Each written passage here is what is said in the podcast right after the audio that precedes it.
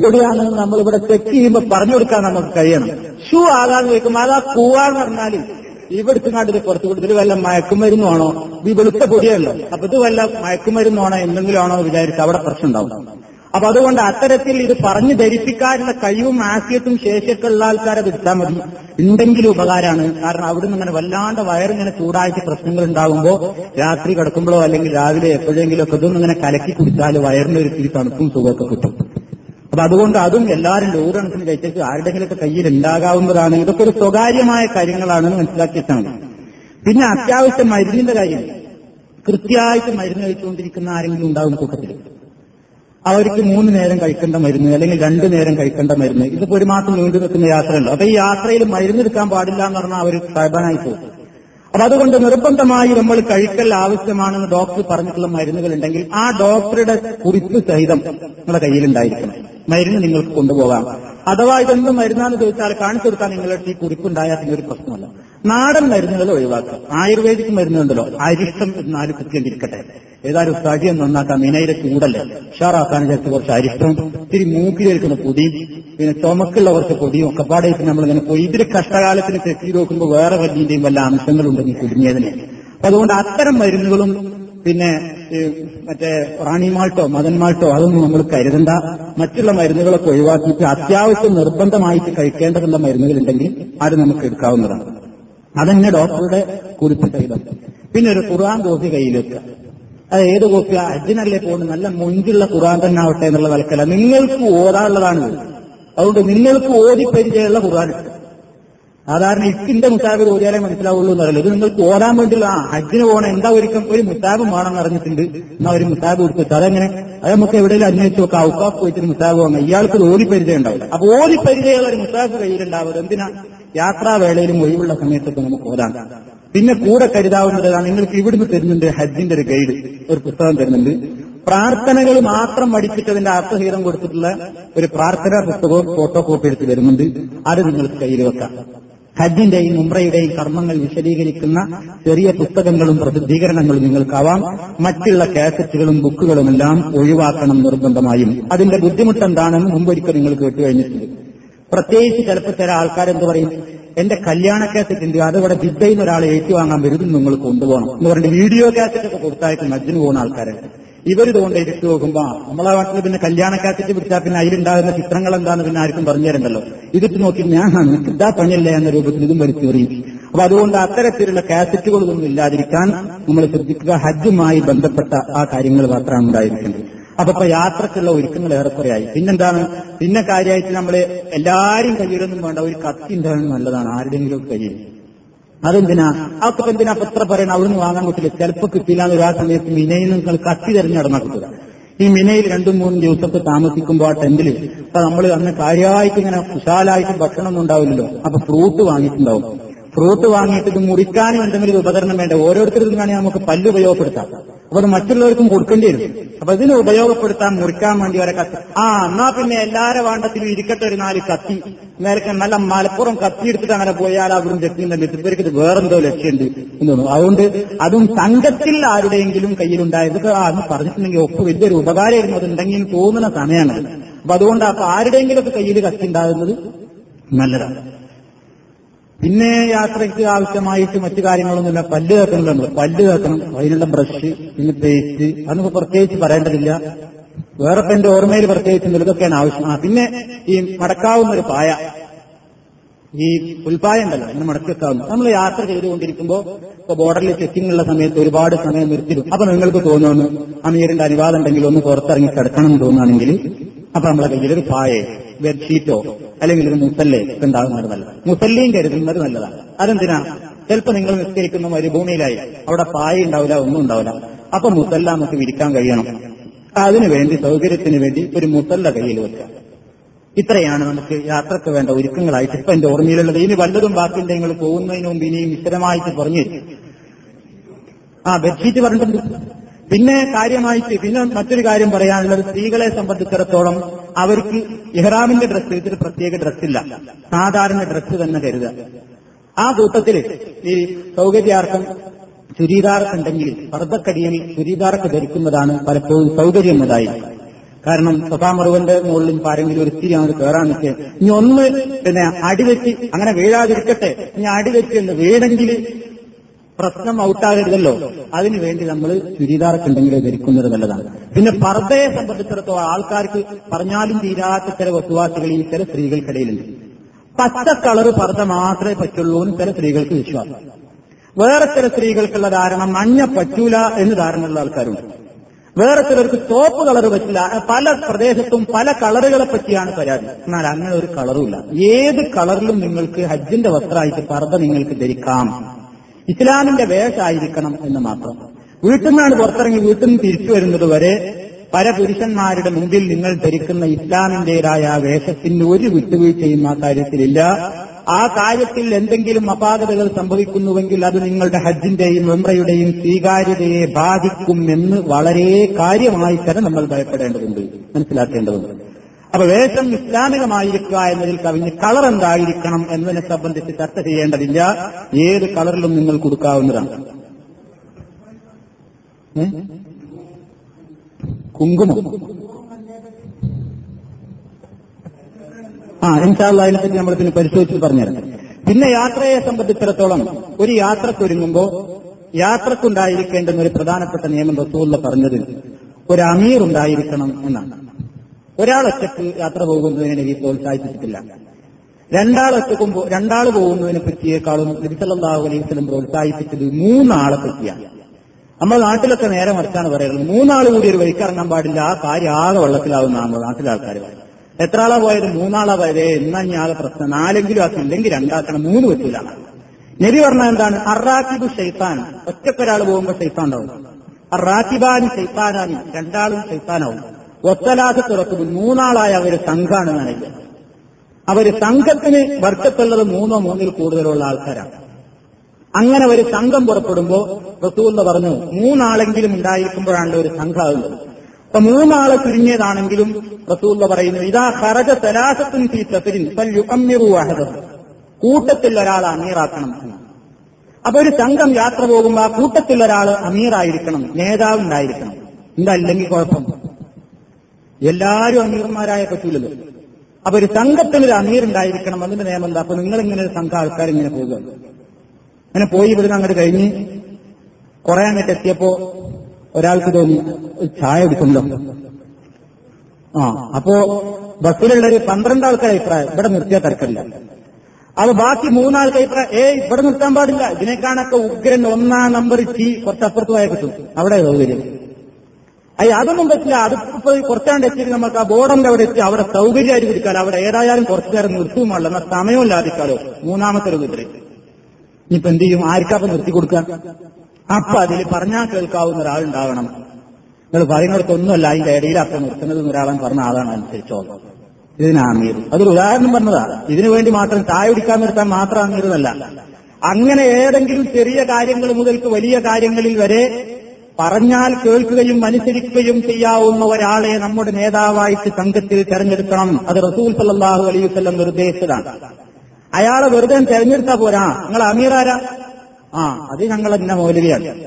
തെരഞ്ഞെടുത്താൽ മാത്രം പോരാ, അയാൾ അങ്ങോട്ട് തെരഞ്ഞെടുത്ത് നിങ്ങൾ യാത്ര പറഞ്ഞ് തിരിച്ചു വരുവോളം നിങ്ങളുടെ നേതാവ് അദ്ദേഹമാണ്. നേതാവ് എന്ന് പറഞ്ഞാൽ നബി സല്ലല്ലാഹു അലൈഹി വസല്ലം പറഞ്ഞു അത് അനുസരിക്കൽ നിർബന്ധമായ ആളുകൾ നടത്തും അമീർ. അല്ലാഹുവ റസൂൽ പറയുന്നു അലൈക സമഉ വത്വാഅ ഫീ ഉസ്രിക വയുസ്രിക വമൻസതിക വമത്രഹിക. നീ നിന്റെ അമീറിന് അനുസരിക്കണം, നിന്റെ നേതാവിന് അനുസരിക്കണം. ഫീ ഉസ്രിക നിനക്ക് വിഷമുണ്ടാകുമ്പോഴും അനുസരിക്കണം, വയുസ്രിക നിനക്ക് എളുപ്പമുണ്ടാകുമ്പോഴും അനുസരിക്കണം, വമൻസതിക വമത്രഹിക നിനക്ക് നല്ല ഉന്മേഷം ഉണ്ടാകുമ്പോഴും നീ നിരുന്മേഷവാനായിട്ടിരിക്കുമ്പോഴും ഒക്കെ അനുസരിക്കണം എന്നാണ്. കണ്ടോ എന്തുമാത്രം അർത്ഥാണ് ആ പ്രവാചകന്റെ വചനത്തിൽ അടങ്ങിയിട്ടുള്ളത്. അനുസരണം എന്ന് പറഞ്ഞാൽ എല്ലാവർക്കും എളുപ്പമുള്ളത് എപ്പോഴാറിയോ? ഒരു പ്രയാസവും ഇല്ലാത്തപ്പോഴാണ്. ആർക്കും ഒരു ബുദ്ധിമുട്ടൊന്നും ഇല്ലാത്തൊരു കാര്യം അമീർ പറയാം, അപ്പൊ എല്ലാവരും അനുസരിക്കണം. കുറച്ചൊരു ബുദ്ധിമുട്ടും പ്രയാസവും ഉള്ളതിന് വരുമ്പോഴോ ഇവിടെ ആരും ഇറങ്ങാൻ പാടില്ല അമീർ പറയണേ. കുറച്ചാണ്ട് എത്തി പെട്രോൾ അടിക്കാൻ വേണ്ടി ഒരു സ്ഥലത്ത് കയറി, അത് ബസ്സൊക്കെ സ്ഥിരം, അപ്പൊ എല്ലാവർക്കും തിരക്കറി ഒന്ന് ഇറങ്ങി ഒന്ന് കയ്യും കാലൊക്കെ നിർത്തി കാറ്റുകൊണ്ടാ തിരക്കരില്ല. അവിടെ എല്ലാവരും ഇറങ്ങാനെന്നാ സമയം വരും. അപ്പൊ അമീർ പറയുകയാണെന്ത്? കണ്ണീർമാരോട് നിർദ്ദേശിക്കണം ആരും ഇറങ്ങാൻ പാടില്ല. ആ അപ്പൊ ഒരാൾക്ക് കാലിങ്ങനെ ഇരുന്നിട്ട് വല്ലാണ്ട് ബുദ്ധിമുട്ടായിട്ട് മൂപ്പരിക്കാനെ ഇറങ്ങാതിരിക്കുകയാണെങ്കിൽ അല്ലേ പ്രയാസമാണ്. അമീറിപ്പന്റെ കാലാ കഴിഞ്ഞെന്ന് പറഞ്ഞിട്ട് മൂപ്പരിറങ്ങിയാലോ ഓരോരുത്തർ പറഞ്ഞു. അപ്പൊ അവിടെ അച്ചടക്ക ലംഘനായി, അവിടെ പിന്നെ നമ്മൾക്ക് നിയന്ത്രണം കിട്ടൂല. അപ്പൊ അതൊരു ചെറിയ പ്രശ്നം. അങ്ങനെ പല അവസരങ്ങളിലും നിർദ്ദേശം പാലിക്കാൻ ചിലപ്പോൾ നമ്മൾക്ക് ബുദ്ധിമുട്ടുണ്ടാവും. ഏത് വ്യക്തിഗതമായിട്ട് ബുദ്ധിമുട്ടുണ്ടാവും. ചില നിർദ്ദേശങ്ങൾ സംഘത്തിലെ ചില ആൾക്കാർക്ക് തൃപ്തിയാവും, ചില ആൾക്കാർക്ക് അത് തീരെ തൃപ്തിയാവില്ല. എന്നാൽ തൃപ്തിയുള്ളപ്പോഴും തൃപ്തിയില്ലാത്തപ്പോഴും തന്റെ അമീർ തന്റെ ഗുണത്തിനു വേണ്ടിയേ പറയുകയുള്ളൂ എന്ന അടിസ്ഥാനത്തിൽ അമീർ പറയുന്ന കാര്യങ്ങൾ തികച്ചും നമ്മൾ പാലിക്കൽ വളരെ നിർബന്ധമാണ്. അത് യാത്രയുടെ അച്ചടക്കത്തിനും യാത്രയുടെ കെട്ടുറപ്പിനും ഭദ്രതക്കും വളരെ നിർബന്ധമായ ഷർത്താണ് എന്നാണ് നമ്മൾ മനസ്സിലാക്കിയിരിക്കേണ്ടത്. അതല്ലെങ്കിൽ പ്രശ്നങ്ങളുണ്ടാകും. അതാരായിരുന്നാലും ഏത് സാഹചര്യത്തിലും അത്തരത്തിലുള്ള കൽപ്പനകൾ അനുസരിക്കുക എന്നുള്ളത് വളരെ നിർബന്ധമായ കാര്യമാകുന്നു. കാരണം നിങ്ങൾ ഉത്തരവാദപ്പെട്ട് ഏൽപ്പിച്ചിരിക്കുന്ന ആ നേതാവ്, ആ നേതാവിനെ കൊണ്ട് ചീത്ത പറയിപ്പിക്കാതിരിക്കാനും അതേപോലെ തന്നെ ശബ്ദമുയർത്തി സംസാരിപ്പിക്കാതിരിക്കുക എന്നുള്ളതും സംഘത്തിലുള്ള ആൾക്കാരുടെ ബാധ്യതയാകുന്നു. പരമാവധി അദ്ദേഹത്തെ കൊണ്ട് ബുദ്ധിമുട്ടിപ്പിക്കേണ്ട. നമ്മളെ കാര്യത്തിലൊരു മനുഷ്യനാണല്ലോ അദ്ദേഹവും. അദ്ദേഹവും ഹജ്ജിനാണ് വരുന്നത്, അയാളും ഇബാദത്തിനാണ് വരുന്നത്. നമ്മളിവിടെ ബുദ്ധിമുട്ടിച്ചാൽ ശരിയാവില്ല എന്ന് സംഘത്തിലുള്ള ഒരാൾക്കും മറ്റൊരാളെ കൊണ്ട് യാതൊരു ബുദ്ധിമുട്ടും ഇല്ലാതാക്കുവാൻ വേണ്ടിയാണ് നമ്മൾ ഒന്നാമതായിട്ട് ശ്രമിക്കേണ്ടത്. അത് അമീറിൽ തുടങ്ങി സംഘത്തിലുള്ള ഓരോരുത്തർക്കും എന്നാലാവുന്ന എന്ത് സഹായമാണ് തന്റെ സഹോദരന് ചെയ്യാൻ പറ്റുക, അതാണ് നമ്മൾ ആലോചിക്കേണ്ടത്. അതാണ് നമ്മളെ കാര്യമായിട്ട് ചെയ്യേണ്ടത്. പിന്നെ ആ സാഹചര്യത്തിൽ തന്നെ നമ്മൾ ഉദ്ധരിക്കേണ്ടത് തന്റെ കൂടെയുള്ള ഒരാൾക്ക് എന്നെക്കൊണ്ട് എന്തെങ്കിലും ഹൈർ ചെയ്യുക എന്നുള്ളതല്ലാതെ തെറ്റായിട്ടൊരു കാര്യം എന്റെ ഭാഗത്തു നിന്നുണ്ടായിരിക്കരുത് എന്നാണ്. കാരണം ഈ യാത്ര എന്ന് പറഞ്ഞാൽ അത് നബി സല്ലല്ലാഹു അലൈഹി വസല്ലമിന്റെ തന്നെ ഭാഷയിൽ റസൂൽ പറയുന്നത് അസ്സഫറു ഖിതാഅത്തുൻ മിനൽ മശഖത്തി ഔ മിനൽ അദാബി. രണ്ട് രൂപത്തിൽ ഹദീസിൽ കാണാൻ സാധിക്കും. ഒരു യാത്ര എന്ന് പറഞ്ഞാൽ ഖിതാഅത്തുൻ മിനൽ അദാബ്, അതൊരു ശിക്ഷയിൽ നിന്നുള്ളൊരു കഷ്ടമാണ് യാത്ര. യംനഉ അഹദക്കും തആമഹു വശറാബഹു വനൗമഹു. നിങ്ങളിൽ ഒരുത്തന്റെ ഭക്ഷണവും നിങ്ങളിൽ ഒരുത്തന്റെ വെള്ളവും നിങ്ങളിൽ ഒരുത്തന്റെ ഉറക്കിനെയും അത് തടസ്സപ്പെടുത്തും. എന്ത് യാത്ര? ശരിക്ക് ഭക്ഷണം കിട്ടൂല, ശരിക്ക് വെള്ളം കുടിക്കാൻ സമയത്ത് കിട്ടിയെന്ന് വരില്ല, കൃത്യമായ ഉറക്ക്. നമുക്കൊക്കെ കൃത്യമായ ഉറക്കുണ്ടാവും. ഇന്ന ടൈമിന് ഞാനാണ് ഉറങ്ങും, ഇന്ന ടൈമിന് എഴുന്നേൽക്കും. രാത്രിയിൽ പോലും കിട്ടിക്കൊള്ളുന്നില്ല. അതേപോലെ ഞാൻ പിന്നെ വെജിറ്റബിൾ മാത്രമേ കഴിക്കുള്ളൂ, അല്ലെങ്കിൽ നോൺ വെജിറ്റേറിയൻ ആണ് ഞാൻ, അല്ലെങ്കിൽ ചുടുവെള്ളം മാത്രമേ എനിക്ക് ഉപയോഗിക്കാൻ പറ്റുള്ളൂ, മറ്റേ ജീരകവെള്ളം തന്നെ വേണം. ഇങ്ങനെ ഒരുപാട് ഷർത്തും പർവ്വൊക്കെ ഉണ്ടാവും. നമുക്കിവിടെ ഭക്ഷണത്തിന് ഒരുപാട് ബുദ്ധിമുട്ടുണ്ടാവും. ചൂടുണ്ടെങ്കിൽ എ സി ഉണ്ടെങ്കിൽ എ സി ഇല്ലാതെ നമുക്ക് ഉറക്കു വരില്ല, അല്ലെങ്കിൽ പല ബുദ്ധിമുട്ടുകളുണ്ടാവും. ഒരുപാട് പ്രയാസങ്ങളും ബുദ്ധിമുട്ടും വിഷമൊക്കെ നമ്മൾക്ക് അനുഭവിക്കേണ്ടി വരും. അതൊക്കെ കൂടുതലാകുന്ന സമയമാണെങ്കിൽ യാത്ര എന്ന്.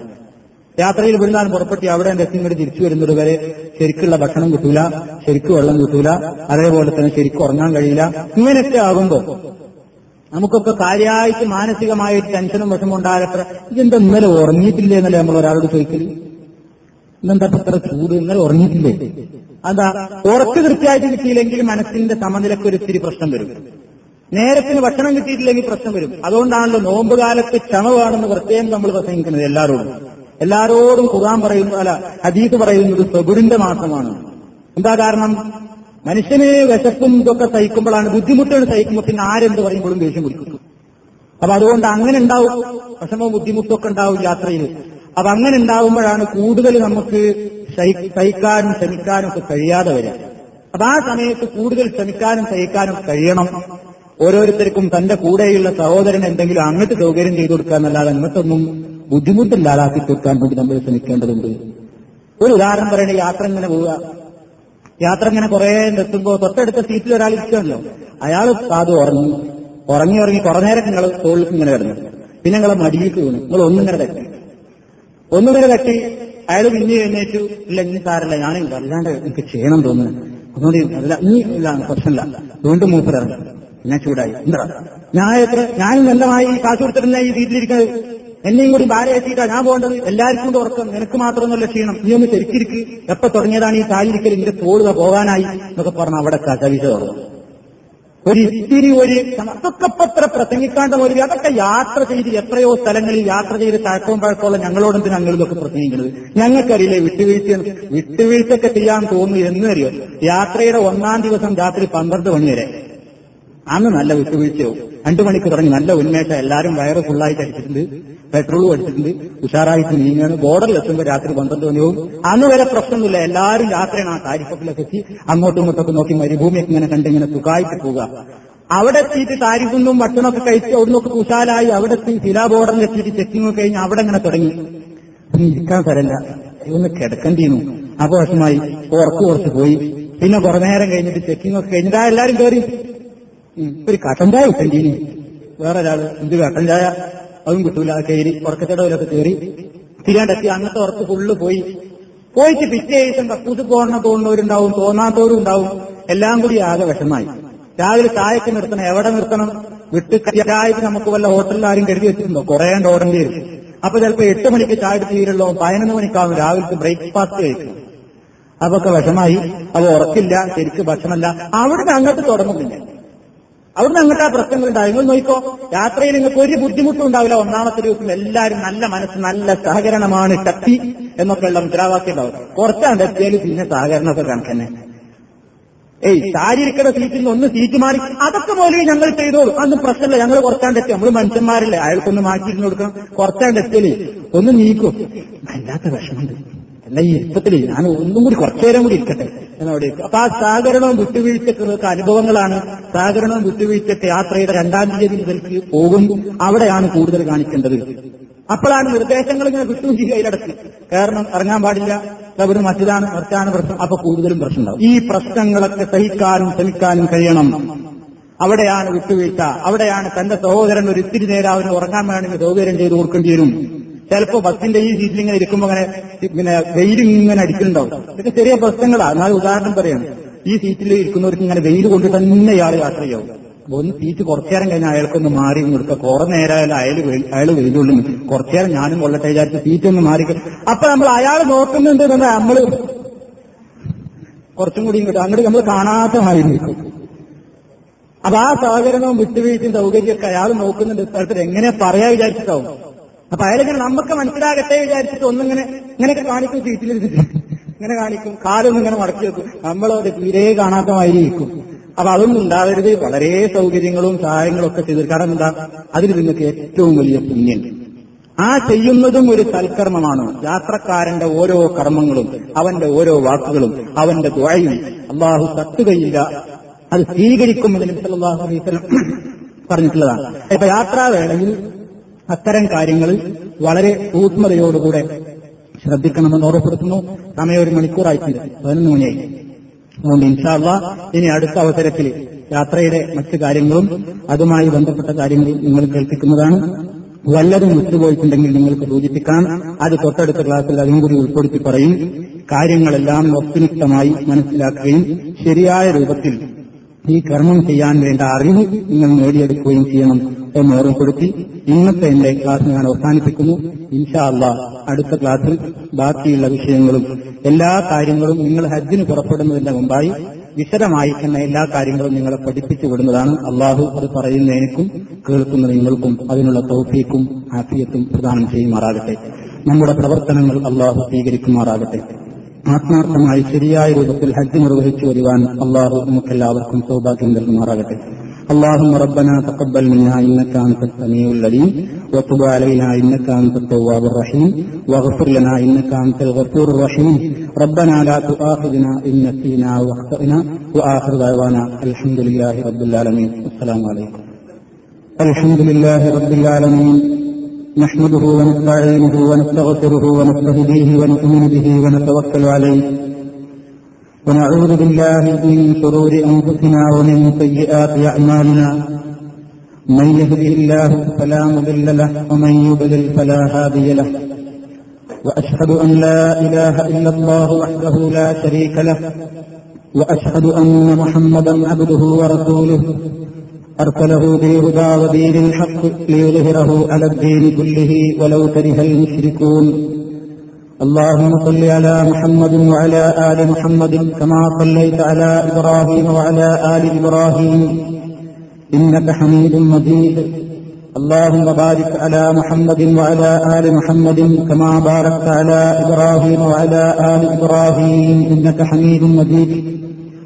أما بعد فإن خير الحديث كتاب الله وخير الهدي هدي محمد صلى الله عليه وسلم وشر الأمور محدثاتها وكل محدثة بدعة وكل بدعة ضلالة أعوذ بالله من الشيطان الرجيم بسم الله الرحمن الرحيم يا أيها الذين آمنوا اتقوا الله حق تقاته ولا تموتن إلا وأنتم مسلمون സഹോദരന്മാരെ, സഹോദരികളെ, പരിശുദ്ധ ഹജ്ജും ഉംറയും നിർവഹിക്കാൻ ദിവസങ്ങൾ എന്നിൽ കാത്തു കഴിയുന്ന നിങ്ങൾ, കഴിഞ്ഞ ക്ലാസിലൂടെ ഹജ്ജിന്റെ പ്രാധാന്യത്തെ സംബന്ധിച്ചും യാത്രയുടെ ചില ഒരുക്കങ്ങളെ സംബന്ധിച്ചുമായിരുന്നു ചില കാര്യങ്ങൾ നമ്മൾ വിശദീകരിച്ചത്. യാത്രയുടെ ആരംഭം മുതൽക്കുള്ള മറ്റു ചില കാര്യങ്ങളാണ് ഇന്ന് നിങ്ങളുടെ ശ്രദ്ധയിൽ കൊണ്ടുവരുന്നത്. പരിശുദ്ധമായ ഉംറ കർമ്മത്തെ സംബന്ധിച്ച് വിശദീകരിക്കാൻ സമയം കിട്ടിയെങ്കിൽ ഇന്ന് വിശദീകരിക്കും, അതില്ലെങ്കിൽ അടുത്ത ക്ലാസ്സിൽ വിശദീകരിക്കുന്നതാണ്. യാത്ര പുറപ്പെടാൻ നബി സല്ലല്ലാഹു അലൈഹി വസല്ലം അധികവും എങ്ങോട്ടെങ്കിലും യാത്ര പോകുമ്പോൾ വ്യാഴാഴ്ച ദിവസങ്ങളിലായിരുന്നു പുറപ്പെടാറുണ്ടായിരുന്നത് എന്ന് ഹദീസുകളിൽ കാണുന്നു. ലഖല്ലമാ കാന റസൂലുള്ളാഹി സ്വല്ലല്ലാഹു അലൈഹി വസല്ലം യഖ്റുജു ഇല്ലാ ഫീ യൗമിൽ ഖമീസ്, യൗമുൽ ഖമീസിലല്ലാതെ അഥവാ വ്യാഴാഴ്ചയല്ലാത്ത ദിവസങ്ങളിൽ നബി യാത്ര പുറപ്പെടുന്നത് വളരെ വിരളമായിരുന്നു. അപ്പൊ സാധിക്കുമെങ്കിൽ യാത്രക്ക് നല്ലത് വ്യാഴാഴ്ചയാണ്. നമ്മുടെ യാത്ര വ്യാഴാഴ്ചയായിക്കൊള്ളണമെന്നില്ല, നമ്മുടെ സൗകര്യത്തിനും അതേപോലെ തന്നെ കടലാസ് ശരിയാവുന്നതിന്റെയൊക്കെ അടിസ്ഥാനത്തിൽ നാം ദിവസം നിശ്ചയിക്കുന്നു. അത് പുറപ്പെടാൻ പറ്റാവുന്ന ദിവസം വ്യാഴാഴ്ചയാണെങ്കിൽ നമുക്കതിൽ സന്തോഷമാണ്. പക്ഷേ പലപ്പോഴും ആ സുന്നത്ത് നടപ്പിലാക്കാൻ സാധിച്ചുകൊള്ളണമെന്നില്ല. നമ്മൾ ഒരു ദിവസം നിശ്ചയിച്ചു കഴിഞ്ഞാൽ, ഇപ്പൊ നിങ്ങളോട് പറഞ്ഞ ഡേറ്റ് ഇപ്പോൾ കണക്കാക്കിയിട്ടുള്ളത് ഇരുപതോ അല്ലെങ്കിൽ ഇരുപത്തിരണ്ടോ ആണ്. ഇത് തന്നെ ഒരു പക്ഷേ പിന്നോട്ടാകാൻ സാധ്യതയുണ്ട്. കാരണം കൃത്യമായി കടലാസാ സമയ സമയത്തടിച്ച് കിട്ടിയെങ്കിൽ മാത്രമേ ആ പറഞ്ഞ കൃത്യമായ ഡേറ്റിനും സമയത്ത് നമുക്ക് പുറപ്പെടാൻ സാധിക്കുകയുള്ളൂ. ഒരിത്തിരി താമസം നേരിടുകയാണെങ്കിൽ നമ്മളും യാത്ര ഒരിത്തിരി അതിനനുസരിച്ച് മാറ്റങ്ങൾ വരുത്തേണ്ടി വരും. ഞാനിത് സൂചിപ്പിക്കുന്നത് പറഞ്ഞ ഡേറ്റിന് യാത്ര പുറപ്പെടാത്തത് കാരണത്താൽ അതൊരു ശകുനപ്പിഴയായി കാണുന്ന മുസ്ലിമീങ്ങൾ ഇന്നും ജീവിച്ചിരിക്കുന്നുണ്ട് എന്നുള്ളത് കൊണ്ടാണ്. ഒരു വഴിക്ക് പുറപ്പെടാൻ ഒരു ഡേറ്റ് പറഞ്ഞിട്ട് ആ ദിവസം ഞാൻ കാത്തിരുന്നിട്ട് ആ സമയത്ത് എനിക്ക് പുറപ്പെടാൻ സാധിച്ചില്ലെങ്കിൽ പിന്നെ ഇനി ഈ യാത്രയെ സംബന്ധിച്ച് എനിക്ക് വലിയ അഭിപ്രായമൊന്നുമില്ല എന്ന് പറഞ്ഞ അഭിപ്രായം പാസാക്കി കളയുന്ന പല മുസ്ലിമീങ്ങളും ജീവിച്ചിരിക്കുന്ന ഒരു സാഹചര്യത്തിലാണ് നമ്മൾ ജീവിക്കുന്നത് എന്നതുകൊണ്ടാണ് ഞാനത് പ്രത്യേകം എടുത്ത് സൂചിപ്പിക്കുന്നത്. ഏത് ദിവസവും നമുക്ക് യാത്ര പുറപ്പെടാം, കഴിയുമെങ്കിൽ വ്യാഴാഴ്ചയാണ് നല്ലത് എന്നേ ഉള്ളൂ. അത് തന്നെ നമ്മുടെ സൗകര്യത്തിന് അങ്ങോട്ടോ ഇങ്ങോട്ടോ മാറ്റിയെങ്കിൽ അതൊരു ശകുനപ്പിഴയായി ശരിയായ വിശ്വാസികൾ അന്ധവിശ്വാസികളായ ആളുകൾ കണക്കാക്കുന്നത് പോലെ കണക്കാക്കരുത് എന്ന് സാന്ദർഭികമായി ഉണർത്തുകയാണ്. യാത്രാ ഒരുക്കങ്ങളെ സംബന്ധിച്ച് കഴിഞ്ഞ ക്ലാസ്സിൽ വിശദീകരിച്ചിരുന്നു, എന്തൊക്കെയാണ് എടുക്കേണ്ടത് എന്ന് മൊത്തത്തിൽ പറഞ്ഞിരുന്നു. അങ്ങനെ നമ്മൾ യാത്രാ സാമഗ്രികളുമായി വീട്ടിൽ നിന്ന് ഇറങ്ങണം. വീട്ടിൽ നിന്ന് നമ്മൾ ഹജ്ജിനായിട്ടുള്ള യാത്ര പുറപ്പെടുകയാണ്. ആ പുറപ്പെടുന്ന അവസരത്തിൽ പ്രത്യേകിച്ച് വല്ല നമസ്കാരവുമുണ്ടോ? നബി സല്ലല്ലാഹു അലൈഹി വസല്ലം യാത്ര പുറപ്പെടുന്ന വേളയിൽ പ്രത്യേകിച്ച് സുന്നത്ത് നമസ്കാരമൊന്നും നിർവഹിച്ചതായി സഹീഹായ ഹദീസുകളിൽ രേഖപ്പെടുത്തിയിട്ടില്ല. അതുകൊണ്ട് തന്നെ യാത്രയ്ക്ക് മുമ്പുള്ള ഒരു രണ്ടരക്കാറ്റ് സുന്നത്ത് എന്നുള്ളത് പ്രബലമായി പ്രവാചകന്റെ ചര്യയിൽ സ്ഥിരപ്പെട്ടു വരാത്തതുകൊണ്ട് യാത്രയ്ക്ക് വേണ്ടി സഫറിന്റെ സുന്നത്ത് എന്ന നിലയ്ക്കൊരു സുന്നത്ത് സഹീഹായ നിലയ്ക്ക് പ്രമാണങ്ങളിൽ നിന്ന് നമുക്ക് മനസ്സിലാക്കുവാൻ സാധിച്ചിട്ടില്ല. അതുകൊണ്ട് തന്നെ അപ്പൊരു പ്രത്യേക സുന്നത്ത് ആവശ്യമില്ല എന്നർത്ഥം. വീട്ടിൽ നിന്ന് പുറപ്പെടുമ്പോൾ, എങ്ങോട്ട് പുറപ്പെടുമ്പോഴായിരുന്നാലും ഒരു ദുആ സുന്നത്തുണ്ട്. ആ ദുആയോടുകൂടെ നമ്മൾ വീട്ടിൽ നിന്ന് പുറത്തിറങ്ങുന്നു. എവിടേക്ക് ഇറങ്ങുകയാണെങ്കിൽ, ഇപ്പൊ നിങ്ങൾ നിങ്ങളുടെ ജോലി സ്ഥലത്തേക്ക്, നിങ്ങളുടെ ഫ്ളാറ്റിൽ നിന്ന് പുറത്തിറങ്ങുമ്പോഴും എവിടേക്ക് പോവുകയാണെങ്കിലും ആവശ്യമായ ഒരു ദുആയാണ് അത്. ഹജ്ജിൽ പുറപ്പെടുമ്പോഴുള്ള പ്രത്യേകമായ ദുആയാണ്, തെറ്റിദ്ധരിക്കേണ്ട. അതുകൊണ്ടാണ് പറയുന്നത്, നിങ്ങളൊരു യാത്രയ്ക്ക് പുറപ്പെടുകയാണ്, അതുകൊണ്ട് നിങ്ങളുടെ റൂമിൽ നിന്ന് ഇറങ്ങുമ്പോൾ ബിസ്മില്ലാഹി തവക്കൽതു അലല്ലാഹ് വലാ ഹൗല വലാ ഖുവത ഇല്ലാ ബില്ലാഹ് ഇതും പറഞ്ഞിട്ട് നിങ്ങൾ വീട്ടിൽ നിന്നാണ് പുറത്തിറങ്ങുന്നത്. എന്താ അതിന്റെ അർത്ഥം? ബിസ്മില്ലാഹി, അള്ളാഹുവിന്റെ നാമത്തിൽ ഞാൻ പുറപ്പെടുന്നു എന്നുദ്ദേശം. തവക്കൽതു അലല്ലാഹ് ഒക്കെ നമ്മൾ എപ്പോഴും പറയാവുന്ന പറയുന്ന വാക്യങ്ങളാണ്, പക്ഷെ ആശയം പലപ്പോഴും ചിന്തിക്കാറില്ല. അതുകൊണ്ടാണ് ഓർമ്മപ്പെടുത്തുന്നത്. അള്ളാഹുവിന്റെ നാമത്തിൽ ഇതാ ഞാൻ പുറപ്പെടുക. തവക്കൽത്തു, ഞാൻ ഏൽപ്പിച്ചിരിക്കുന്നു. അലല്ലാഹി, അള്ളാഹുവിന്റെ മേൽ എന്റെ സർവ്വം ഞാൻ ഏൽപ്പിച്ചിരിക്കുന്നു. പലതും ഇവിടെ വിട്ടേച്ചുകൊണ്ടാണ് പോകുന്നത്. വിദൂരമായൊരു ദേശത്തേക്കാണ് എന്റെ യാത്ര. അതുകൊണ്ട് തന്നെ എല്ലാം എന്റെ നാഥനറിയാം. ഞാൻ എന്തിനു പുറപ്പെടുന്നു? അവന്റെ നാമത്തിലാണ് ഞാൻ ഇറങ്ങുന്നത്. എല്ലാം അവൻ ഏൽപ്പിച്ചുകൊണ്ടാണ് ഞാൻ ഇറങ്ങുന്നത്. എനിക്ക് മനസ്സമാധാനമാണ്. വലാ ഹൗല വലാ ഖുവത ഇല്ലാ ബില്ലാഹ്. എന്ത് ലക്ഷ്യത്തിനാണോ ഞാൻ ഈ പുറപ്പെടുന്നത്, ആ ലക്ഷ്യത്തിലേക്ക് എന്നെ എത്തിച്ചേർത്ത് തിരിച്ചിവിടെ എത്തിക്കാനുള്ള കഴിവും ശക്തിയും പടച്ചു തമ്പുരാനല്ലാതെ ഇല്ല എന്ന് ഉറച്ചു വിശ്വസിച്ചുകൊണ്ട് തന്നെയാണ് ഞാൻ ഇറങ്ങുന്നത്.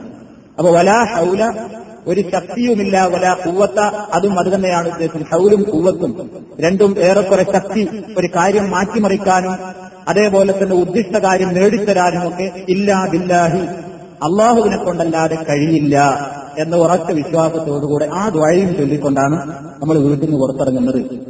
ആ സമയത്ത് പ്രത്യേകിച്ച് ഒരു വസ്തുവാക്ക് ഉണ്ടാകേണ്ടതില്ല. ഇപ്പൊ എന്തെങ്കിലും നിങ്ങളാണ് പുറത്തിറങ്ങി പുറത്തിറങ്ങിയപ്പോഴാണ് ഓർമ്മ, ഓ എന്തോ ഒരു പ്രധാനപ്പെട്ട കാര്യം ഞാൻ എടുത്തിട്ടില്ലല്ലോ, അപ്പൊ അങ്ങോട്ട് തിരിച്ചു വരികയാണെങ്കിൽ കുഴപ്പമൊന്നുമില്ല. സാധാരണയായിട്ട് ആൾക്കാർക്ക് ഒരു വസ്തുവാക്കുണ്ട്, അങ്ങോട്ട് പോയിട്ട് തിരിച്ചു വന്നാൽ ഇനി ഇവന്റെ കാര്യം ആകെ പ്രശ്നം, അവിടെ പോയിട്ട് മടങ്ങി വന്നില്ല. അതുകൊണ്ട് പോയാൽ തന്നെ എന്ത് കാരണത്താലും മടങ്ങി വരാൻ പാടില്ല എന്നൊന്നുമില്ല. കഴിവിന്റെ പരമാവധി കാര്യങ്ങളൊക്കെ ശ്രദ്ധയോടുകൂടെ ഇനിയൊന്നും മടങ്ങി വരണ്ടാത്ത രൂപത്തിൽ തന്നെ ശരിക്കും എല്ലാം ഉറപ്പുവരുത്തി, രേഖകളും നമുക്ക് വേണ്ട യാത്രാ ഒരുക്കങ്ങളൊക്കെ ഉണ്ടോ എന്ന് നോക്കി ഉറപ്പുവരുത്തിയാണ് ഇറങ്ങുക. അഥവാ തിരിച്ചു വരേണ്ടി വന്നെങ്കിൽ അതിലും അന്ധവിശ്വാസികൾ കാണുന്നത് പോലെ ഒരു ചകുനപ്പിഴ കാണരുത്. ആവശ്യമുണ്ടെങ്കിൽ വന്നു പോകാം. അതിൽ യാതൊരു വിരോധമില്ല. അല്പം പോലും അതിൽ മാനസികമായിട്ട് ഇബ്ലീസിന്റെ വസ്തുവാക്ക് കടന്നുകൂടുകയും ചെയ്യരുത്. അങ്ങനെ വീട്ടിൽ നിന്ന് നമ്മൾ ഇറങ്ങിയത് നമ്മുടെ നാട്ടിലൊക്കെ കാണാൻ സാധിക്കും. ഇങ്ങനെ യാത്ര അയക്കുന്ന സമയത്ത് കൂട്ടവാങ്ങ് കൊടുക്കുന്ന ഒരു പരിപാടി റെയിൽവേ സ്റ്റേഷനിലൊക്കെ കാണാൻ സാധിക്കും. നമ്മുടെ നാട്ടിലൊക്കെ തിരൂരിലോ കുറ്റിപ്പുറത്തൊക്കെ ഹജ്ജിന്റെ ഈ സീസണായാലും ഒരുപാട് ആൾക്കാരുണ്ടാവും റെയിൽവേ സ്റ്റേഷനിൽ. എന്നിട്ട് ബോംബേക്ക് വരെ യാത്ര അയക്കും. യാത്ര അയക്കുമ്പോൾ ഇവരാണ് പോകുന്നതോടുകൂടി കൂട്ട വാങ്ങ് കൊടുക്കില്ലായിരുന്നു. അങ്ങനെ ഒരു ആചാരം നബി സല്ലല്ലാഹു അലൈഹി വസല്ലം പഠിപ്പിച്ചിരുന്നിട്ടില്ല. അതുകൊണ്ട് തന്നെ നമ്മളെ യാത്ര അയക്കുന്ന ആൾക്കാരോട് വാങ്ങ് കൊടുക്കാൻ പറയാതെ ഒരു വാങ്ങ് കൊടുക്കേണ്ട തുന്നത്തോ ഇല്ല എന്നും കൂടി സാന്ദർഭികമായി തുണർത്തുന്നു. അങ്ങനെ നമ്മൾ ഇപ്പൊ നിങ്ങളോട്, നിങ്ങൾ വീട്ടിൽ നിന്ന് പുറത്തിറങ്ങി നിങ്ങളോട് ഇന്ന സ്ഥലത്ത് എത്താൻ വേണ്ടിയിട്ട് ഇതിന്റെ കമ്മിറ്റി നിങ്ങളോട് നിർദ്ദേശം നൽകും. ഇന്ന ഭാഗത്താണ് നിങ്ങൾക്ക് പുറപ്പെടാനുള്ള ബസ് നിൽക്കുന്നുണ്ടാവുക, അവിടേക്ക് നിങ്ങൾ എത്തണം എന്ന് പറയും. അപ്പൊ നമ്മൾ ആ ഭാഗത്തേക്കാണ് നിങ്ങൾ നിങ്ങളുടെ വീട്ടിൽ നിന്ന് പുറത്തിറങ്ങി പോകുന്നത്. ഏത് സമയത്താണ് പുറപ്പെടുന്നതെങ്കിൽ ആ സമയത്ത് പ്രത്യേകം സമയം ഏതാണെങ്കിൽ അത് പറയും. അപ്പൊ ആ സമയത്ത് നിർവഹിക്കേണ്ട നിസ്കാരത്തെ സംബന്ധിച്ചൊക്കെ നിങ്ങൾക്ക് ദുബൈയിൽ വെച്ച് നടക്കുന്ന വിപുലമായ യാത്രായപ്പ് യോഗത്തിൽ വെച്ച് പ്രത്യേക നിർദ്ദേശങ്ങൾ കിട്ടും. കാരണം അതിന്റെ കൃത്യമായ സമയം ഇപ്പൊ പറയാൻ പറ്റാത്തതുകൊണ്ടാണ് ഞാൻ അങ്ങനെ പറയുന്നത്.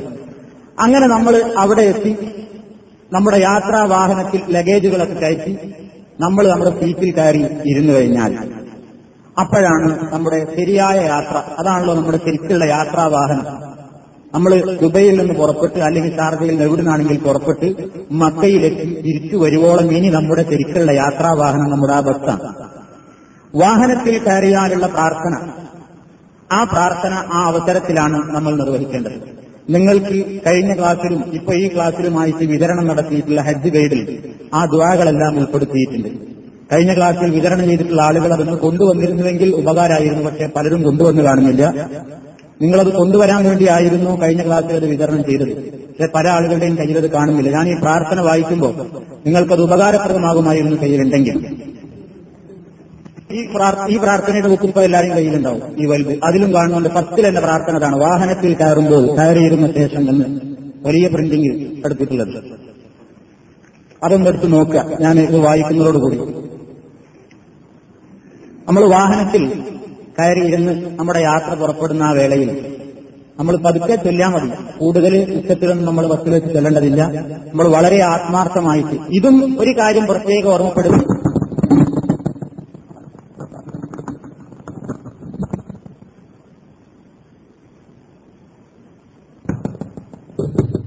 ഹജ്ജിനോ ഉംറക്കോ വേണ്ടി പ്രത്യേകമുള്ളൊരു പ്രാർത്ഥനയാണ്, അല്ലെങ്കിൽ പ്രത്യേകമായിട്ട് ആ യാത്രക്ക് വേണ്ടിയുള്ള ഒരു പ്രാർത്ഥനയാണ് എന്ന തെറ്റിദ്ധാരണ നമുക്കുണ്ടായിരിക്കേണ്ടതില്ല.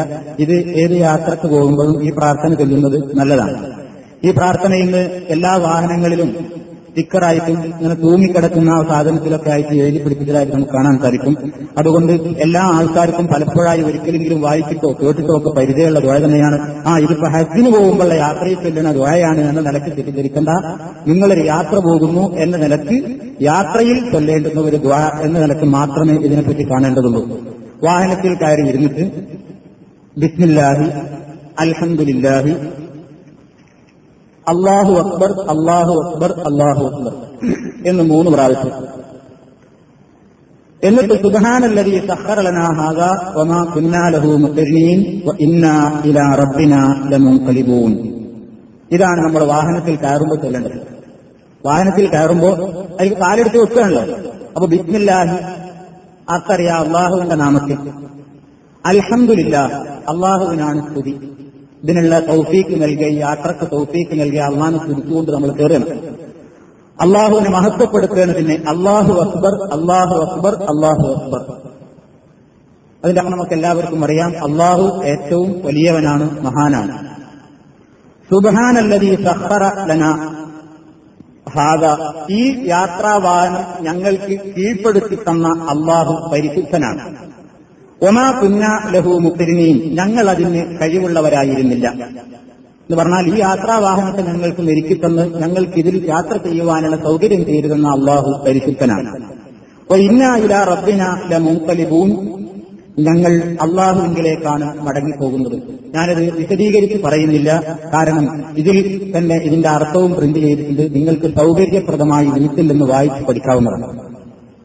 അതിന്റെ ശേഷം പിന്നീട് നമ്മൾ പറയുന്നത് അല്ലാഹുമ്മ ഇന്നി അസ്അലുക ഫീ സഫരി ഹാദാ അൽ ബിർറ വത്തഖ്വ വമിനൽ അമലി മാ തർദാ അല്ലാഹുമ്മ ഹബ്ബിൻ അലൈനാ സഫറനാ ഹാദാ വഖ്വി അന്നാ ബുഅദഹു അല്ലാഹുമ്മ അൻത സാഹിബു ഫിസ് സഫരി വൽ ഖലീഫത്തു ഫിൽ അഹ്ലി അല്ലാഹുമ്മ ഇന്നി അഊദു ബിക മിൻ വഅസാഇ സഫരി വകആബത്തിൽ മൻവരി വസൂഖിൽ മുൻതലബി ഫിൽ മാലി വൽ അഹ്ലി വൽ വലദ്.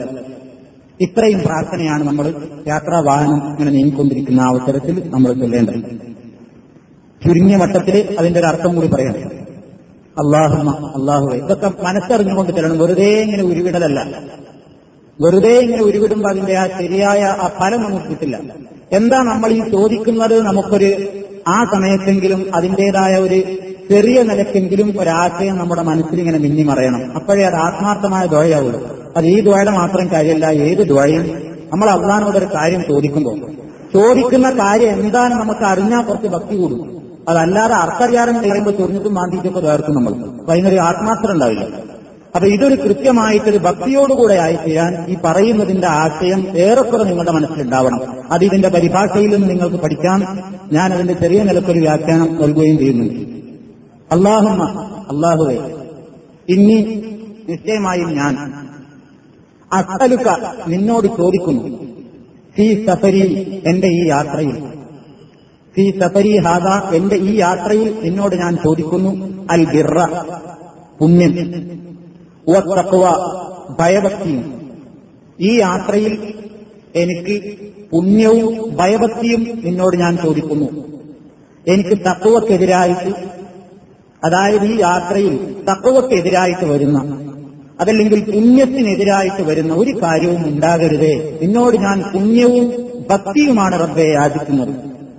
ഒമിനൽ അമലി കർമ്മങ്ങളിൽ നിന്ന് ഞാൻ നിന്നോട് ചോദിക്കുന്നു, മാ തർള നീ പൊരുത്തപ്പെടുന്നത്. ഈ യാത്ര കഴിഞ്ഞ് മടങ്ങി തിരിച്ചു വരുവോളം റബ്ബേ, നീ പൊരുത്തപ്പെടുന്നതല്ലാത്ത ഒരു വാക്കോ ഒരു പ്രവൃത്തിയോ ഒരു ചിന്തയോ എന്റെ മനസ്സിൽ ഉണ്ടാകരുത് തമ്പുരാനെ. അതുകൊണ്ട് റബ്ബേ, നീ പൊരുത്തപ്പെടുന്ന കർമ്മങ്ങൾ മാത്രം ചെയ്യാൻ എനിക്ക് തൗഫീക്ക് ചെയ്യണേ. കണ്ടോ എത്രമാത്രം വളരെ ആശയങ്ങൾ നിറഞ്ഞിട്ടുള്ള ദുആയാണിത് നമ്മൾ മനസ്സിലാക്കാം. അല്ലാഹുമ്മ അല്ലാഹുവേ ഹവ്വിൻ അലൈനാ സഫറനാ ഹദാ, പടത്തമ്പുരാനെ ഹവ്വിൻ അലൈനാ, നീ ഞങ്ങൾക്ക് എളുപ്പമാക്കി തരേണമേ. സഫറനാ ഹദാ, ഞങ്ങളുടെ ഈ യാത്ര, ഞങ്ങളുടെ ഈ യാത്ര നീ ഞങ്ങൾക്ക് എളുപ്പമാക്കി തരേണമേ. വഖ്വി അന്നാ ബഅദഹു, ഈ യാത്രയുടെ ദൈർഘ്യം നീ ഞങ്ങൾക്ക് ചുരുക്കിത്തരേണമേ. എന്താ യാത്രയുടെ ദൈർഘ്യം ചുരുക്കിത്തരിക എന്ന് പറഞ്ഞാൽ, പടച്ചവനെ ഈ യാത്ര നീ ഞങ്ങൾക്ക് എളുപ്പമാക്കി തരേണമേ, യാത്രയുടെ ദൈർഘ്യം നീ ചുരുക്കിത്തരേണമേ എന്നാണ് നമ്മൾ പ്രാർത്ഥിക്കുന്നത്. യാത്ര എളുപ്പമാകണം എന്ന് പറഞ്ഞാൽ പ്രയാസങ്ങളൊന്നും ഇല്ലാത്ത യാത്രയായിരിക്കണം. അപ്പൊ നമ്മൾ യാത്ര ചെയ്യുന്ന വാഹനം ബസ്, ഇനി അതല്ലെങ്കിൽ പ്ലെയിൻ, കപ്പൽ, ഏതോ ആവട്ടെ, ഏതിലായിരുന്നാലും യാത്ര വളരെ എളുപ്പമാക്കി തരേണമേ, പ്രയാസങ്ങളൊന്നും ഉണ്ടാവരുത്. വഖ്വി അന്നാ ബഅദഹു, ദൂരം കുറച്ചു തരേണമേ, ദൈർഘ്യം കുറച്ചു തരേണമേ എന്ന് പറഞ്ഞാൽ എന്താ, ദുബായിൽ നിന്ന് മക്കയിലെത്താൻ രണ്ടായിരത്തി ഒരുന്നൂറ്റി പതിനൊന്ന് കിലോമീറ്റർ ഉണ്ട്. ദുബായിൽ നിന്ന് മക്കയിലേക്ക് ഓടിയെത്താൻ രണ്ടായിരത്തി ഒരുന്നൂറ്റി പതിനൊന്ന് കിലോമീറ്റർ ഉണ്ട്. അതൊരു ആയിരത്തഞ്ഞൂറാക്കണേ എന്നാ പ്രാർത്ഥിക്കുന്നത്? ഒരു ആയിരത്തഞ്ഞൂറാക്കി ചുരുക്കിത്തരണേന്നാണോ? അല്ല. പിന്നെന്താ അതുകൊണ്ട് ഉദ്ദേശിക്കുന്നത്? നമ്മളൊരു യാത്രയുടെ ദൈർഘ്യം കൂടിയെന്നും കുറഞ്ഞെന്നൊക്കെ എപ്പോഴാ തോന്നല്? എത്ര വലിയ ദൈർഘ്യമേറിയ യാത്രയാണെങ്കിലും യാത്ര സുഖസമ്പൂർണമായിരുന്നെങ്കിൽ നമ്മൾ ഉദ്ദിഷ്ട സ്ഥാനത്തെത്തിയാ നമ്മൾ എന്ത് പറയും? ഓ, വളരെ റാഹത്തായി, എന്നിട്ട് എത്തിയതെന്നെ അറിഞ്ഞില്ല, എത്ര വേഗം എത്തിയത്. നേരെ മറിച്ച് പ്രയാസങ്ങളും ബുദ്ധിമുട്ടുകളും അവിടെ ഇവിടെയൊക്കെ പ്രശ്നങ്ങൾ ഉണ്ടായിട്ടാണ് അങ്ങോട്ട് എത്തിയതെങ്കിൽ ഈ രണ്ടായിരത്തി ഒരുന്നൂറ്റി പതിനൊന്ന് നിങ്ങൾക്കൊരു നാലായിരത്തി ഇരുന്നൂറ്റി നാൽപ്പത്തിനാലായിട്ട് തോന്നും. അപ്പൊ അത് യാത്രയുടെ ദൈർഘ്യവും അതേപോലെ തന്നെ ദൈർഘ്യക്കുറവുമൊക്കെ നമുക്ക് അനുഭവപ്പെടാറുള്ളത് യാത്രക്കിടയിലെ പ്രയാസങ്ങളുടെയും ബുദ്ധിമുട്ടുകളുടെയും തോതനുസരിച്ചാണ്. അതുകൊണ്ടാണ് അല്ലാഹുവിനോട് ചോദിക്കുന്നത്, റബ്ബേ, ഞങ്ങളുടെ യാത്ര എളുപ്പമായിരിക്കണമേ, പ്രയാസങ്ങളൊന്നും ഇല്ലാതെ ഉദ്ദിഷ്ട സ്ഥാനത്തെത്തി തിരിച്ചു വരാൻ ഞങ്ങൾക്ക് തൗഫീക്ക് ചെയ്യണേ റബ്ബേ എന്നാണ് ദുആ ചെയ്യുന്നത്.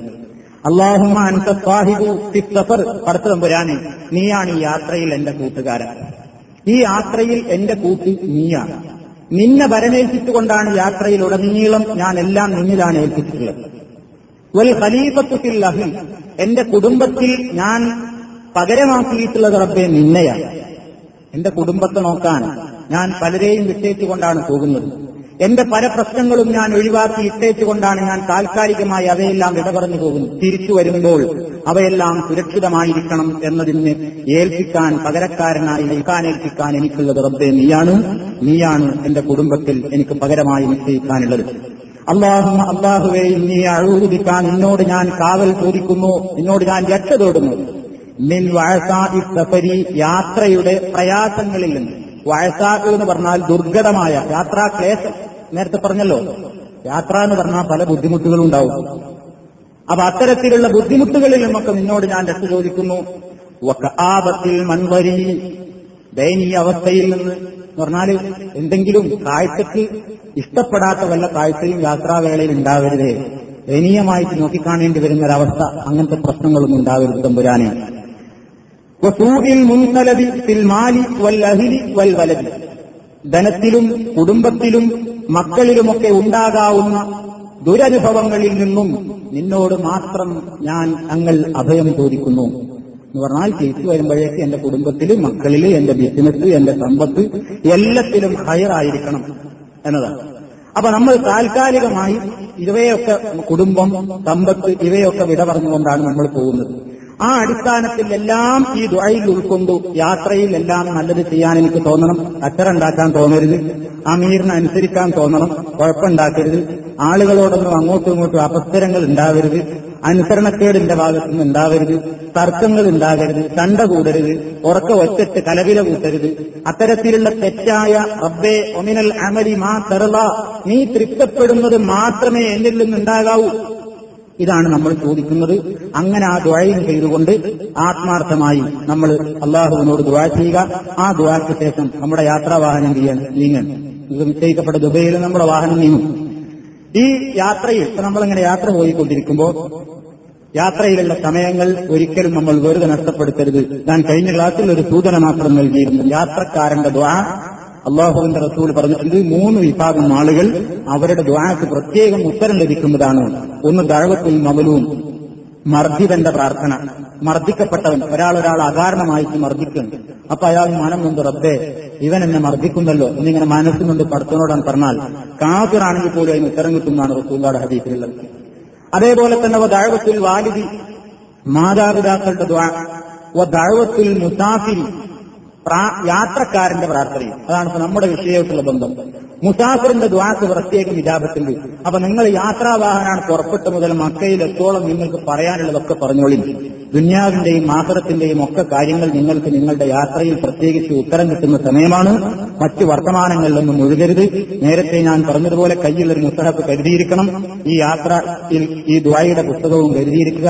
നിങ്ങൾക്ക് ആവശ്യമുള്ള സ്ഥലങ്ങളിൽ ഈ പ്രാർത്ഥന ഉരുവിടുക. ഖുർആൻ ഓതാൻ സമയം കിട്ടുമ്പോഴൊക്കെ ഖുർആൻ ഓതുക. ഖുർആൻ ഓതിത്തിരി മടുപ്പ് തോന്നാനായിരിക്കുന്ന ഓതരുതത് മടക്കി വെച്ച് ഖുർആനിൽ നോക്കാതെ രൂപത്തിൽ നിങ്ങൾക്ക് അറിയാവുന്ന ആയത്തുകളൊക്കെ ചൊല്ലിക്കൊണ്ടിരിക്കുക. ഇല്ലെങ്കിൽ ദിക്റുകൾ ചൊല്ലുക. സുബ്ഹാനല്ലാഹ് അറിയാം, അൽഹംദുലില്ലാ, അല്ലാഹു അക്ബർ, അതേപോലെ തന്നെ ലാ ഹൗല വലാ ഖുവത ഇല്ലാ ബില്ലാഹ്, അതുപോലെ തന്നെ സുബ്ഹാനല്ലാഹി വബിഹംദിഹി, സുബ്ഹാനല്ലാഹിൽ അളീം. ഏതൊക്കെ ദിക്റുകളും ദുആകളും നിങ്ങൾക്കറിയാമോ, ഇസ്ലാമിന്റെ പ്രവാചകൻ പഠിപ്പിച്ചിരുന്ന പ്രാർത്ഥനകളായിട്ട് എന്തൊക്കെ നിങ്ങൾക്കറിയാമോ, എല്ലാം നിങ്ങൾ ആ സമയത്ത് നിർവഹിക്കണം. മറ്റു വർത്തമാനങ്ങളിലേക്കൊന്നും ഏർപ്പെടരുത്. അനാവശ്യമായിട്ട് രാഷ്ട്രീയ സംഭാഷണങ്ങളിലൊന്നും മുഴുകരുത്. കുറെ ഇങ്ങനെ എത്തി നിൽക്കുമ്പോൾ അങ്ങനെ തൊട്ടടുത്തിരിക്കണമെന്ന് തോന്നിയിരിക്കുമ്പോൾ തുടങ്ങും, ഏയ് ഇപ്പോ എന്താ സംഭവിച്ചുകൊണ്ടിരിക്കുന്നത്, കേരളത്തിലെ ആന്റണി ആണെങ്കിൽ അതിന് ഏറ്റുപിടിക്കും. അങ്ങനെ നമ്മുടെ ആ പരിപാവനമായ സമയം വേണ്ടാത്ത ആൾക്കാരുടെ ചർച്ചയിലേക്ക് അങ്ങോട്ടായിട്ട് നമ്മുടെ യാത്ര വെള്ളത്തിലാക്കരുത്. അതുകൊണ്ട് യാത്രയിൽ പ്രത്യേകം നിങ്ങൾ ഇബാദത്തുകൾ, പ്രാർത്ഥനയും ദുആയും ദിക്റും നല്ല ചിന്താഗതിയുമായിട്ടല്ലാതെ മറ്റു വർത്തമാനങ്ങളിലൊന്നും ഒഴുകരുത്. അനാവശ്യമായ സംസാരങ്ങളിൽ ഏർപ്പെടരുത് എന്ന് പ്രത്യേകപ്പെടുത്തുന്നു. ഇനി നമ്മുടെ യാത്രാവാഹനം ഏതെങ്കിലും ഒരു സ്ഥലത്ത് ഇറങ്ങുമ്പോൾ, നമ്മൾ ഏതെങ്കിലും ഒരു സ്ഥലത്ത് എന്തെങ്കിലും ഒരു കാര്യത്തിന് വേണ്ടി, ഭക്ഷണത്തിനോ നിസ്കാരത്തിനൊക്കെ വേണ്ടി ഒരു സ്ഥലത്ത് ഇറങ്ങിയെങ്കിൽ, യാത്ര നമ്മൾ ബസ്സിൽ നിന്നൊരു സ്ഥലത്ത് ഇറങ്ങുമ്പോൾ നബി സല്ലല്ലാഹു അലൈഹി വസല്ലം പഠിപ്പിച്ചൊരു സുന്നത്തുണ്ട്. അറിയാവുന്ന ആളുകൾ അത് നടപ്പിൽ വരുത്തുകയാണെങ്കിൽ നല്ലതാണ്. റസൂലുള്ളാഹി പറയുന്നു, മൻ നസല മൻസിലൻ സുമ്മ ഖാല അഊദു ബികലിമാത്തില്ലാഹി താമ്മാത്തി മിൻ ശർരി മാ ഖലഖ ലം യദുർറുഹു ശൈഉൻ ഹത്താ യർതഹില മിൻ മൻസിലിഹി ദാലിക ഇദാ. ഈ ഹജ്ജ് ഗൈഡിൽ ആ പ്രാർത്ഥന ഉൾപ്പെടുത്തിയിട്ടുണ്ട്. യാത്രയിൽ വല്ല പ്രദേശത്തും ചെന്നിറങ്ങിയാൽ അഊദു ബികലിമാത്തില്ലാഹി താമ്മാത്തി മിൻ ശർരി മാ ഖലഖ എന്ന് പ്രാർത്ഥിക്കുന്നവന് അവിടെ നിന്നും യാതൊരു ഉപദ്രവവും ഏൽക്കുകയില്ല എന്ന് നബി സല്ലല്ലാഹു അലൈഹി വസല്ലം പറഞ്ഞിട്ടുണ്ട്. അപ്പൊ നമ്മൾ മരുഭൂമിയിലാണല്ലോ ഇറങ്ങുന്നത്. എന്തെങ്കിലും ഒരു ആവശ്യത്തിന് വേണ്ടി ഇറങ്ങി ഇറങ്ങുമ്പോൾ റസൂൽ പറയുന്നത്, അഊദു ബികലിമാത്തില്ലാഹി താമ്മാത്തി, പരിപൂർണമായ പടച്ചതമ്പുരാന്റെ പരിപൂർണമായ വാക്യങ്ങൾ കൊണ്ട് ഞാനിതാ അള്ളാഹുവിനോട് രക്ഷ തോടുന്നു. മിൻ ശർരി മാ ഖലഖ, പടച്ചവൻ പടച്ചിട്ടുള്ള എല്ലാ പടപ്പുകളുടെ ചെറിലും അതിലെല്ലാം പെട്ടു. നിങ്ങൾ ഇറങ്ങുന്ന പ്രദേശത്തുള്ള ഏജന്തുക്കളും പെട്ടു, നിങ്ങൾ അവിടുന്ന് കഴിക്കാൻ പോകുന്ന ഭക്ഷണവും പെട്ടു, അവിടുത്തെ കാലാവസ്ഥയും പെട്ടു, എല്ലാം പെട്ടു. അള്ളാഹുവിന്റെ പടപ്പത്തരങ്ങളാണല്ലോ ഇവിടെ ഈ പ്രദേശത്തുള്ള മുഴുക്ക എല്ലാ വസ്തുക്കളും. അവയുടെ എല്ലാം ചെറിൽ നിന്ന് എന്നോട് റബ്ബേ ഞാൻ രക്ഷ ചോദിക്കുന്നു എന്നൊരാൾ പ്രാർത്ഥിച്ചാൽ ലം യദുർറഹു ശൈഉൻ ഹത്താ യർതഹില മിൻ മൻസിലിഹി ദാലിക,